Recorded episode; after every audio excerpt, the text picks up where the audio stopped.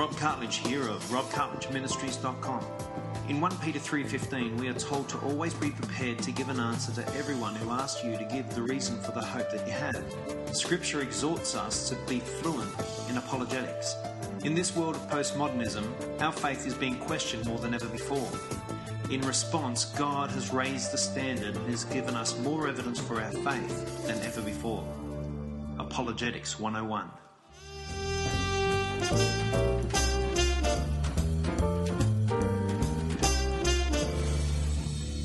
Uh, this, this sermon's called Evolution Origins slash Origins. I believe there's a, a strong lack of uh, apologetic understanding in the church. And due to that, there's been a massive falling away in the church. Many Christians, when they get into their teens, get to high school, get into science classes, start getting taught about evolution, fall away from the faith and there's especially in America, there's a huge fall off rate, drop off rate. Um, and in Australia, and many people in Australia, they never even get a chance to come to Christ because they've received this teaching of evolution and whatever else they teach with the Big Bang and everything else. Uh, and so they don't even want to entertain Jesus Christ or God being uh, in existence at all. So I think we really got to have our apologetics down. I, I encourage you all that you should really be reading you should have an apologetic book on the go at, at all times, I think. You know, not that you have to read the whole thing in a week. You just, I've always got one on the go. I read a few pages every few days.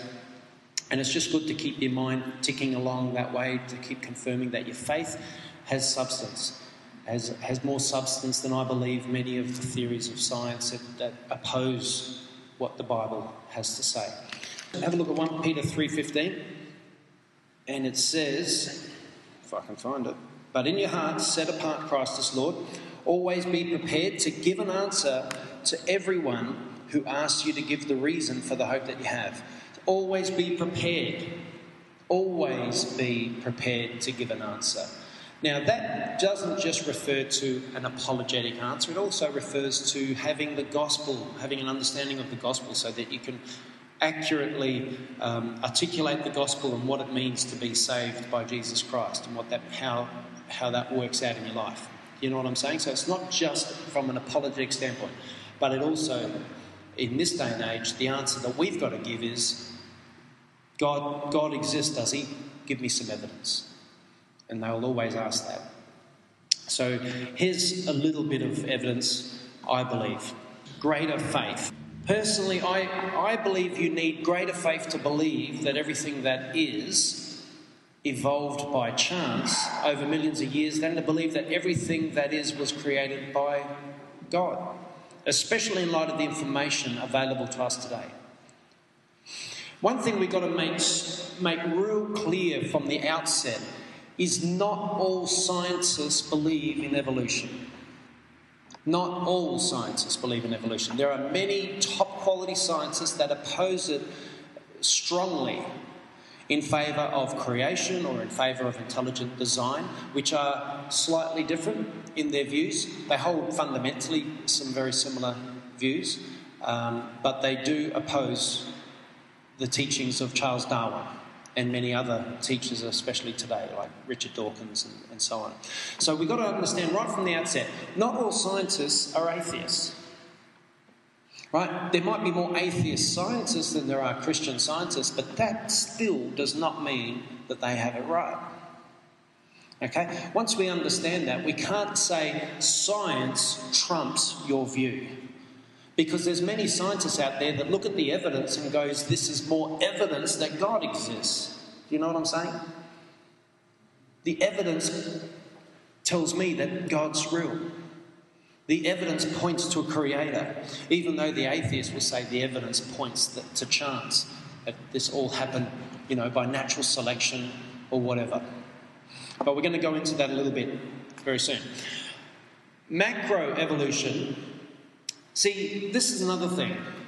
Most Christians, or most people in the world, if they understand the way animals who, you know, and, future generations and all that hereditary stuff, most Christians believe in microevolution. Small changes. Meaning, if you breed two long haired dogs, you'll get a long haired dog. But if you breed a long haired dog and a short haired dog, you may get a long haired dog and you may get a short haired dog. And if you keep on breeding, you know, just the short haired dogs, you will get a very short haired breed eventually, and the gene of the, of the long haired dog will eventually get washed out of its system. You know what I'm sort of saying? Um, so, microevolution is fine within species. But no one's ever seen a horse turn into anything but a horse. Right? There's no evidence that a shark has become anything but a shark. Or a dog's become anything but a dog. You don't see cats turning into dogs, do you? Right? It's unheard of. You just don't see that. You don't see hippopotamuses becoming elephants. Right? Now that's that's macroevolution. That's the teaching of macroevolution. Very distinctly different teaching to microevolution. And what they try to say is because we have microevolution, we have evidence of that in the world, which we do, they try to say, well, it works exactly the same way in a macro sense, meaning from one species to another species. There's a, a, a strong teaching out there that lizards turned into birds. No one's ever seen a lizard turn into a bird. Has anyone? No. As far as I know, lizards don't turn into birds. Ask a little child, does a lizard turn into a bird? They'll tell you no. There's authority, I think, you know. But the scientist will draw a diagram of how a lizard turns into a bird and then say, see, over millions and millions of years, strange things like that can occur. And then they use that as the reason why everything evolved from dirt in the ultimate beginning or in some primordial soup or in, you know, rock. We all come out of rock. And then the Big Bang theorists will tell you that it all started with a speck, and for no apparent reason, that speck exploded and become all the matter that is in the universe today. And then out of that matter, suddenly, for no apparent reason, life emerged. The biggest question you've got to ask a Big Bang theorist is where did the speck come from? They can't give you the origin. See, there's no. You go back far enough with any of these theorists, you can't. They can't explain it. They can't explain it. And then they say, "Well, you explain it," and we'll say, "God," and they say, "Oh, God's the answer to everything." Absolutely, is the answer to everything. I agree. That's a, that's the first statement I agree with. God is the answer for everything. He is the missing link. All right? He is the gap. He is the God of the gaps. He's the God that started it all. They say, oh, God of the gaps theory. Yep, God of the gaps theory, exactly. He is the God of the gaps. He fills in all the gaps. Any gap we don't understand, God. Oh, that's just, you know, you're being intellectually dishonest. No, I'm not. I'm being intellectually honest. I'm being spiritually honest. I'm being physically honest. God began it all. Once you get over that hurdle, everything else fits together. You look at a tree, you look at a bird, you just go, wow, the wonder of God. Absolutely mind blowing. And then you see complexity in its fullness. You don't oversimplify it all and say it all just happened by chance. Get out of here. That's ridiculous. That's ridiculous. All right, even if there's an example of a lizard turning into a bird, morphing, you know how the faces change and evolve into another face? You ever seen that, that thing? It's called morphing. Well, that's what they've actually done there. No evidence that that's ever occurred. Carl Wieland said, even if, for example, reptiles did change into birds, even if they did change into birds millions of years ago, as evolution, evolutionists allege, the scientific method could never be applied to test this idea because it was not, not an observed happening. Even if that did happen, which, by the way, even in that one case, if it did happen, it doesn't prove that the whole theory of evolution is true. Just proves that God allowed a lizard to change into a bird by some miracle that God performed. But even if that did occur, the scientific method can't prove it did happen, can it? You would have to go back in time. You would have to go back in time to test the idea. It's a theory.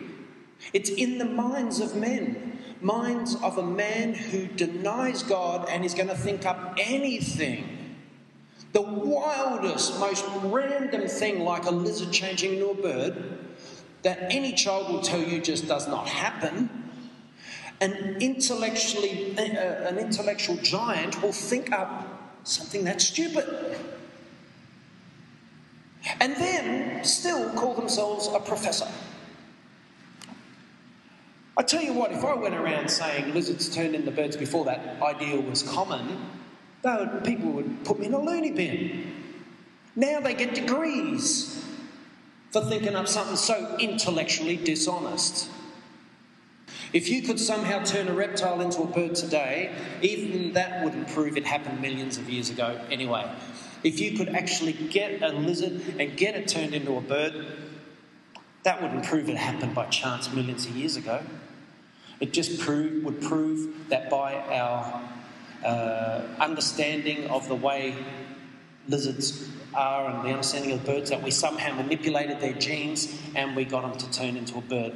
No one's ever been able to do that with science. With all the magic of science, with all the technology, no one has been able to change a lizard into a bird. If they could, it would be world news. Amen? There'd be Nobel Prizes given out for it. First man to ever change a lizard into a bird. Oh, but you allege that it happened millions of years ago, all by itself, with no technology, no intelligence, nothing. It just happened. Come on. There is so much intellectual dishonesty out there, and these guys are, are, are teaching this stuff, and people are flock, fleeing Christ in the droves for stupid ideas. Stupid ideas. Okay, it, it can happen on that little film strip there. It happened, but has that actually ever happened? Tell me, has that ever happened as far as you can tell from what we observe in the natural world? It just doesn't happen, does it? Carl Wieland continues Equally, you can't insist that God should repeat the miraculous creation of many groups of birds and reptiles programmed to reproduce after their kind just so they can watch it. So the, the, the evolutionists will say, well, you can't prove that God did it either. No, we can't prove by taking you back or getting God to redo it right now, create something out of nothing. Right? The fact of the matter is, He's left plenty of His, or what we call His signatures, all over His creation. God's signature is all over His creation. Amen? Who can see it? When you look at, you know, uh, when you watch a documentary on the miraculous workings of the eye, do you not see God's signature all over that? How can you look at that eye and say, that, that deep, deep complexity just happened to happen for no reason? No reason. Uh, this is dishonest. Both are ideas held by faith. You know, creation and evolution are faith beliefs. Never let a, a, a creationist, or sorry, an evolutionist tell you that this is science. It might be believed by science, or certain scientists, but it is a theory that goes in line with what they call naturalism. Right? That everything just sort of happens that way. You know, it just comes out of, it started with nothing and then slowly just things change, slight modifications. But you've got to remember billions of years. You know? Both ideas are held by faith. Each belief system, evolution or creation, offers arguments and evidences to bolster that faith. Both views have arguments that bolster the faith of that person. But you must understand evolution is a belief system and to many, a religious belief system. It has no evidence. Science does not support it with actual evidence. All right? As just as we can, we can see the signature of God on all creation, and that is our evidence. And many scientists can actually have got some incredible theories that will give you the will convince you in your heart that there must be a God because this could not have happened by mere chance. So I believe science supports creation far more than it does support evolution. And we're going to see tomorrow night when we go and watch John Lennox, we're going to listen to some incredible, incredible uh, arguments and, and uh, teachings in relation to this sort of stuff. These are the forelimbs or the bones of like, you know, different animals Carl Wieland points out that similarities like these in the diagram of the forelimb bone patterns, this is called homology, can be explained in two ways. The similarities, can you see they're all very similar, or they got certain similarities? They all had the same ancestor, or they all had the same designer. So that either one descended from another, descended from another, or, which is the theory of evolution, or they all had the same designer. Because that's why God designs things in certain ways. So there's going to be similarities because he's, you know, when you see a car manufacturer, they start designing cars, all their cars have a similar kind of design. That's why when you look at it, you say, oh, there's a Porsche. That's the new model Porsche or whatever. You know what I mean? They all have similar designs. And if you look at cars in total, cars all have a very similar design, don't they? Their existence can hardly be called proof for either explanation. So just because those bones have a similarity, it doesn't prove that they have the same ancestor. Uh, and, and in that same light, it doesn't prove it had the same designer either. But it does, when I see that, it bolsters my faith that our designer is amazing. All right, now I'm going to go into a, a topic that I'm hoping that I can help, help you understand quite easy. Who's heard of mutations? Who's heard of, do you know what a mutant is? Sorry? X Men's are mutants, all right? Usually their genes have been affected. In the case of the X Men, you know, they have these superpowers, sort of thing. But a, a typical, if you see a, a true mutant, it'll be someone that's lost information and that has a deformity. Usually it's a deformity, isn't it?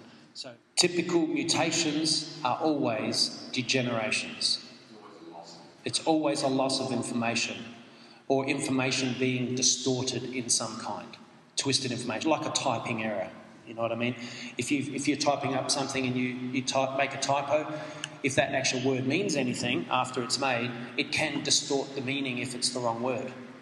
You know what I mean? Especially when you send a message by your iPhone and does that automatic text correct, and sometimes, did I send that? I didn't write those words. You know what I mean? That's like mutant sort of message. All right, so mutated message. Natural selection and mutations. Natural selection, there's so many holes in it, it's not funny because it really doesn't account for why would, say, a dog that keeps on refining becoming a stronger dog because the weaker dogs, why would that make the dog change into another animal altogether? It really doesn't hold up. So, what they went and come up with is a theory, or, or the theory of mutations.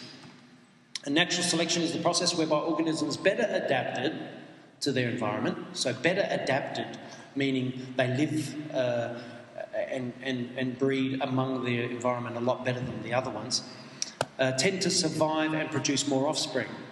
John Blanchard explains Neo Darwinism introduced a theory called synthetic theory, which said that although organic evolution could not be brought about by natural selection, you know, organic evolution meaning species changing from one to another uh, alone, it could happen if mutations, inheritable genetic change taking place over an immense period of time, were added to the process. If things were mutating and they would change over an immense period of time, one animal would become an, another animal. So that's what they introduced. This is neo Darwinism, meaning the new type of evolution, because it wasn't getting taught when Charles Darwin came up with the theory. And again, we see this thing with a, looks like a little mouse or something, turns into a bat. You know, it might happen on that diagram, but we've never seen it happen in real life. John Blanchard said, continues natural selection could merely eliminate unfit organisms. That's really what natural selection does and preserve the fit ones, whereas mutations provide the var- could provide the variance in the life form concerned, could provide the variation. Uh, and from these, nature could use those best suited for future development. So, from those variations, we will get new animals or new kinds of species. So, mutation is the changing of the structure of a gene resulting in a variant form uh, that may be transmitted to subsequent generations caused by the alteration of a single base units in DNA or the deletion, get this, or the deletion, that's, we, we have deletion as one kind of mutation. Uh, we know that that actually happens where something is taken away so you don't for, uh, develop properly. Insertions is the one I underlined. as so far in science, we don't see insertions taking place with mutations. We don't see new information added. We see deletion and we see rearrangement, but not insertion. So these are theories again. These scientists, these intelligent men, in their mind are creating these theories. They're saying this is another possibility because I'm still I don't want to I want to deny God. I don't want to believe in creation. I've got to come up with something to bolster the faith of people that believe in evolution because they know natural selection is not adequate. So they come up with mutations. And this is why I'm teaching it to you because you'll one day get someone say mutations is why we have what we, you know, all life forms as we ha- as we see it today. And you now know that mutations is, does never add new information. So, a mutation occurs when a DNA gene is damaged or changed in such a way as to alter the genetic message carried by that gene. An article in the Scientific American called The Surprising Origins of Ev- Evolutionary Complexity wrote But recently, some scientists and philosophers have suggested that complexity can arise through other routes. Some argue that life has a built in tendency to become more complex over time. Others maintain, so get this, no scientists really believe exactly the same thing. They all have different views on that. And in that sense, many Christians don't have exactly the same belief system. But I think uh, when it comes down to it, if you believe that God created all that is, then I think most of us have a very similar belief system in that one sense. But when it comes to how everything come about, they don't agree. Many scientists are, differing on this. So others maintain that as random mutations arise, complexity emerges as a side effect. Get that? It just, just emerges as a side effect even without natural selection to help it along. So, complexity, they say, is not purely the result of millions of years of fine tuning, through natural selection, the process that Richard Dawkins famously dubbed the blind watchmaker. So it comes through information that emerges. There's some examples of mutations an extra deformed set of legs, you know, a turtle with two heads. All right? The turtle didn't change from being a turtle, he just became a, a ninja turtle with two heads. So the problem with mutations is that all mutations known to science result in the loss, degeneration, or deformity of genetic information, never to the adding of more complex information. Never. Never to the adding of more complex information. That turtle, turtle's, you know, uh, shell did not break open and wings pop out. People laugh, right? But that's, that's the sort of thing that would have to happen for everything that is today to have emerged, according to the evolutionary theory. It sounds ridiculous when I say, oh, imagine if the turtle's shell broke open and wings popped out, people laugh their heads off. Well, that's what you guys are believing happened. A lizard transformed into a bird. You know, this is the problem with this teaching is this is not science fiction. Science is supposed to study the natural world and give us honest answers. Right? What they're doing is they've turned science into science fiction and teaching it as science, as in the truth. They're teaching it as non fiction, but it's truly fiction because they have no evidence. They can't prove it, and the more you think about it, the more ridiculous it gets. You know, if you go back far enough, it began at dirt. Now, then dirt became what? Dirt became animals and insects and things emerged out of the dirt. You know, but what formed all the complexity? What changed dirt into complex little insects. Because, you know, when you look at a, compl- a, a, little insect, it's the most complicated little thing. If you get it under a microscope and look up close, it's absolutely mind blowing how incredible some of those insects are. And then you realise all these little things that they have, these powers that they have, you know, to squirt acid and, you know, all this sort of stuff. And you think, well, nothing in our, at, at our level of size can squirt acid. you know. But this little creature, this tiny, can squirt acid, you know. It's amazing, it's absolutely mind blowing. So John Blanchard said natural mutations as opposed to those induced in a laboratory, remember these were done under radiation, so intelligent interference caused these mutations. Uh, so natural mutations uh, are extremely rare. One specialist is saying that they occur once in approximately every 10 million duplications of the DNA molecule. Once every 10 million duplications, you may get a, a natural mutation. Do you know what I mean? So that's not enough to cause such great change for species to become new species. That's why you don't go out one day and see your, your dog who's just had a litter of, of puppies and one of them is a cat. You don't go, oh, a cat. Yeah. How did that happen? Oh, evolution. You know, it doesn't happen. You don't see that. It never occurs. It just does not occur. Pierre Grass, is it Grasset? A world leading zoologist who held the chair of evolution at the Sorbonne, at Sorbonne for over 30 years, said the opportune appearance of mutations permitting animals and plants to meet their needs seems hard to believe. Yet the Darwinian theory is even more demanding. A single plant, a single animal require thousands and thousands of lucky, appropriate events. So these mutations have to be appropriate mutations.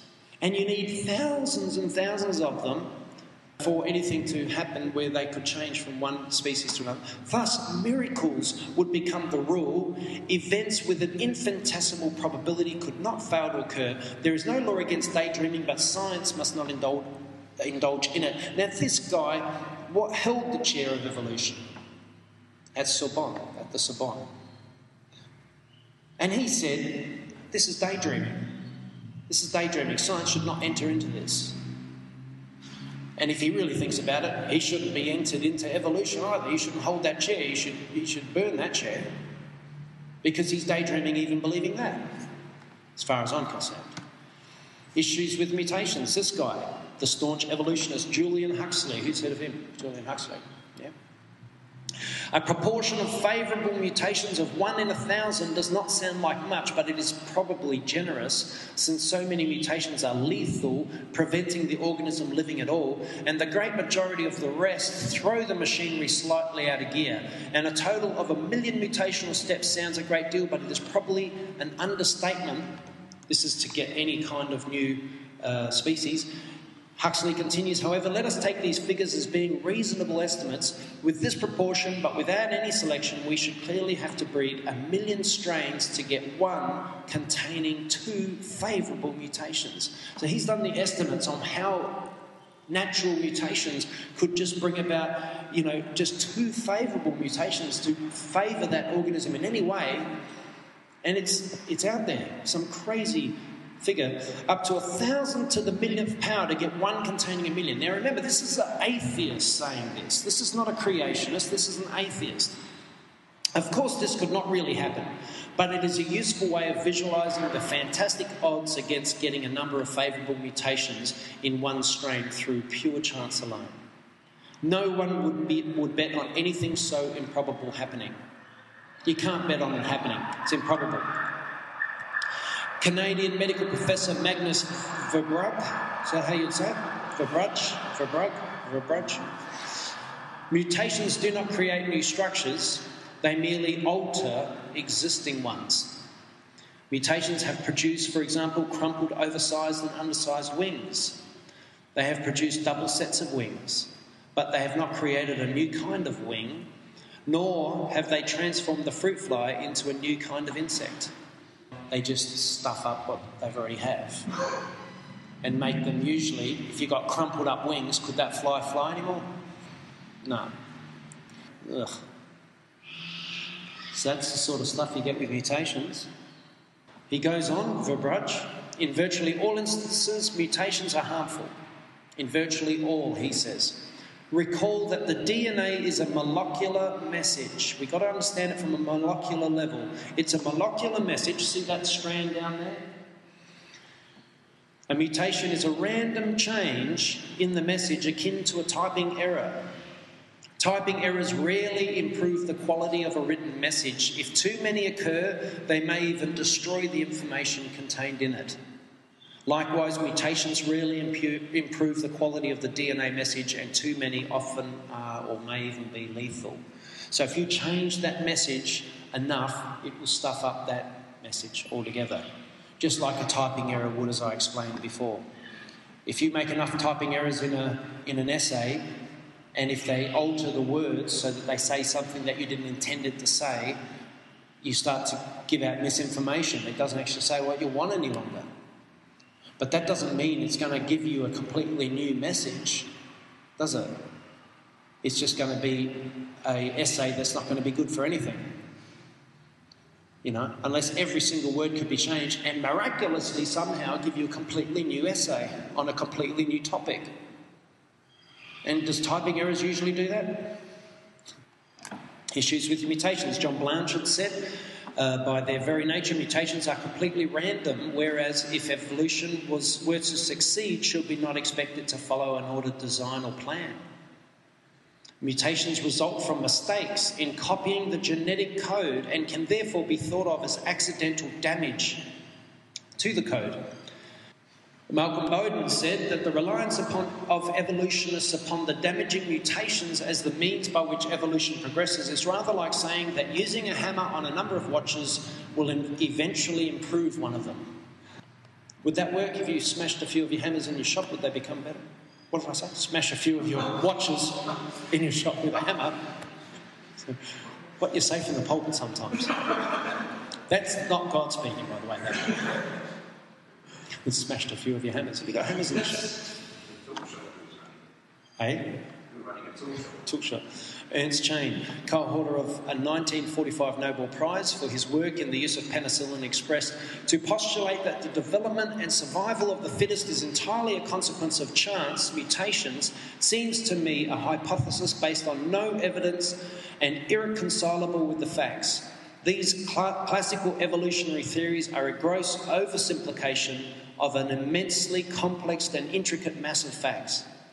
And it amazes me that they are swallowed so uncritically and readily and for such a long time by so many scientists without a murmur of protest.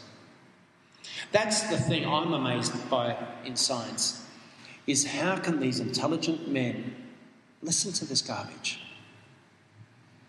How can they keep on entertaining it? Why do they not protest it? Why do they not come and say, come on, man, let's get honest here? This isn't true. But they keep on coming up with new theories. That's because no two scientists are completely in agreement on this, even if they do believe in the evolutionary theory. And, and that to me proves that science really isn't behind what they're teaching. What they're teaching is a belief system, and they're teaching something that they are holding to by faith, and they're desperate for it to be real and true. And they just think, okay, there are holes in what we're believing, and I'm sure science will work out what they are and, and fill them in. And hopefully before I die. You know what I mean? Yeah, yeah, science of the gaps. Yeah. That's a good point. God of the gaps, but the other way around, science of the gaps. So I believe that the complexity of design of living things points more to a designer. Who, who's I know all of you would be in agreement here with me on that. Who, who's listened to some Lee Strobel videos? Who's seen a few of them? Who's listened to a little bit of uh, John Lennox over the, over the past few years? And who else is there? Ravi Zacharias, um, William Lane Craig, of course, and there's, there are many, many other ones. Listen to some good creationists teach on it as well, because there's some brilliant teachings out there um, by some really notable uh, creationists. And listen to them and give them an ear for long enough, and you'll find that you'll never turn your ear back to the teachings of these guys in, in that they teach in the high schools. I think we've been defrauded, the church has been defrauded by science for long enough in relation to this, science in the sense of the evolutionary science. But I think the church themselves, we've lost too many souls to this daydreaming, to this fairy tale. Thousands and thousands, if not millions, of people have turned their backs on Christ and walked away because of this teaching. And so I think what I'm teaching today, even though, you know, people might question whether it's worth teaching in church, I think it is absolutely worth teaching in church, and I think more ministers should be preaching on it. Don't you think? I think the problem is no one has, or not many Christian pastors take it on. Now, I'm not a scientist, so for me to teach this stuff, I can't give you really good, uh, like I haven't taught science at school, so I can't just speak the lingo very well. But that doesn't stop me from trying to get through to you that this teaching is so fraudulent and so false. So I think more pastors should be out there teaching it, should be educating their people so that their faith can be just soaring and they'll never give up the faith in the, in the face of you know the teachings out there on evolution, etc. All right, so let's pray. Thank you, God, for this for this time now, and I just pray that this message has been a, a helpful message to many of us here. Um, thank you for helping me through it. I felt I struggled a bit, but I feel you helped me to get through it. And I just pray that the words will um, will last for many years to come, especially as it hits YouTube, and that uh, many people will come around to a knowledge of the faith through hearing maybe this message or other ones in the apologetics uh, sermon series. And I just pray that uh, all of us will. Um, we'll look into it more and that we will start to study and, and read apologetics just to keep our faith strong uh, so that we don't fall uh, to these deceptions that um, many uh, naturalists in the scientific community are trying to push on so many uh, people today. And we know that atheism is very militant now with uh, the likes of Richard Dawkins and the late Christopher Hitchens. Um, and uh, they're pushing their agenda very, very strongly and uh, we've got to counter it in in as many ways as we can. So, Lord, just uh, wake up your people, keep them strong in this, and help us to dig deeper all the time and to find out the truth. We pray in your wonderful name. Amen.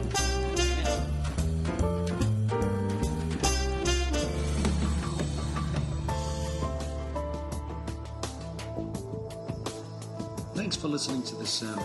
If you search Rob Cartledge in the iTunes store or go to www.robcartledge.com, you'll see a number of different sermon series uncovering religion, truth, judgment, and eternity, apologetics 101, critical doctrine, and end times. Feel free to check them out.